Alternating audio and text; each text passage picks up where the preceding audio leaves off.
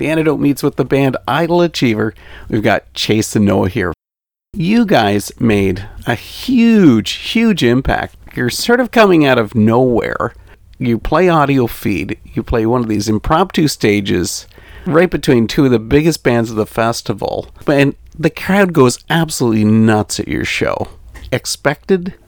Uh, no, I definitely don't think we expected it. We were walking around all weekend, kind of like uh, we're an electronic band, a, a, you know electronic pop rock band. Uh, we fit more into like a mainstream vibe sometimes, and as nervous people wouldn't be too accepting of it because it's a it's a real indie scene with a you know the punk and the metal and the we were kind of nervous and, and we played and people just really accepting and, and just dancing all around jumping and we were we were really happy we actually drew a crowd we you know always expect defeat so to have an actual success was great well noah tell us about a regular show for idle achiever. Um usually back at our hometown we will have 20 people show up and most of which are our family. And we'll, we'll have to count our family otherwise we'll say there's two or three people showing up. So uh, that's usually how we do it and we just play whatever we play and nobody ever really gives us feedback. So having an opportunity like this where people enjoy it and actually accept of it it's it's an awesome experience.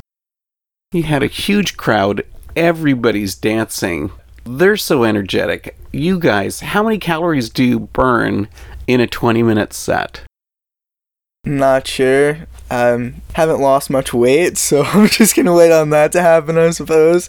I don't know. We just like, I mean, playing in a town where there's no uh, music scene and just nobody really interested in music. Uh, nobody was really, I guess, appreciating our, our improvements in our set. So our resolution was just to keep adding more energy to the show until people noticed. And I mean, at that point, you know, we've played so many shows that we just energy, energy, energy was like our little gimmick, I suppose. Something that you left out of your description about your band is the rap part of it. That's also included. You've got a crazy mix.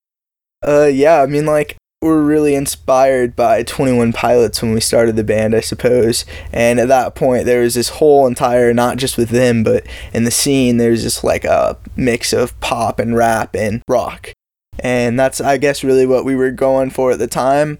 I don't know. We just try to throw rap in whatever we can because it's uh, it's easier for us to get more words in the song and really you know um, cover all the meaning that we want to cover in a song. Adds a punch a little bit.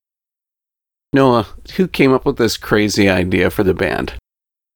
Um, I guess a lot of it is in our influences, but uh we've always both grown up loving music and dreaming of you know performing and writing our own music to put it on a stage you know and have an awesome show that's what we've dreamed of since we were both little kids and uh, we both had other flunked bands and failures and we just sort of met up at a show one day. Uh, he was playing drums for another band and i was leading my band of me and my brothers.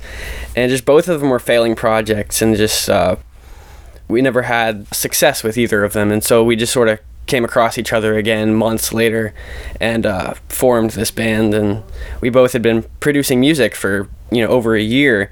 And so we clicked instantly and we were like here's what i have and here's what i have and here's what i can do with this. And we it just immediately took off and you told me that your demo was a full length, which is wild for a band that's played, what did you say, two dozen shows? Yeah, maybe yeah. two dozen. Yeah. We, um, I guess we wanted to do just a two or three song demo, but uh, the studio that we wanted to go into was just so inclusive that it, it took so long to get a spot um, that by the time that he had, uh, gotten back to us, we had written so many more songs, and we just couldn't figure out what to, to leave out. We loved them all, and I feel like when you go through an era of writing, because we write so many songs, we probably got hundreds of songs just on our phones that we, you know, instrumentals and stuff we're working on. That when you go through an era and you you leave songs behind, a lot of times for us, we don't end up picking them back up because the our style changes so much, you know, riding from from era to era that it just wouldn't fit with the next record, and we wanted them all to get out before we were surpassing the whatever style or click we were in at the moment. So if we recorded a full length and and put it out, we were like, I guess we'll do this, and hopefully it works out. The name of the band, Idle Achiever. of course, nobody can be an idle achiever in this in the music scene. So, what are you going to do to push yourself into the professional area? Um, I think definitely trying to hop on more festivals like this, even if it's just uh, impromptu stages where we just play small crowds. But uh, also just getting in touch with other bands and showing up to other concerts in the area or around and i think that was one of our biggest issues is sitting in our hometown. We, we don't have any other bands to connect with. And so we're from ohio going to columbus or cincinnati or cleveland you know there's much bigger music scenes there. So if we can connect with more bands i think that would be a huge step for us. The two of you are taking a professional approach to doing this. You've got the website, you've got Facebook the biggest thing is how do you make the connection with the listeners? Um, I think doing festivals like this, I think the Audiofeed is an amazing environment that doesn't exist really anywhere else, and uh, probably the same for every festival, but uh, different environments than Audiofeed. And um, I think that we just kept pushing and pushing and pushing any element of our professionalism or our show, our internet presence that we could, hoping that it would, you know, boost our popularity, you know, recently getting out of high school, stuck in town, can't really go anywhere. We've got crappy cars. We tried to take a road trip to Memphis to meet up with another band, and my car broke down. I blew a hole in the radiator on top of snapping my belt, top of blowing a bearing in the town.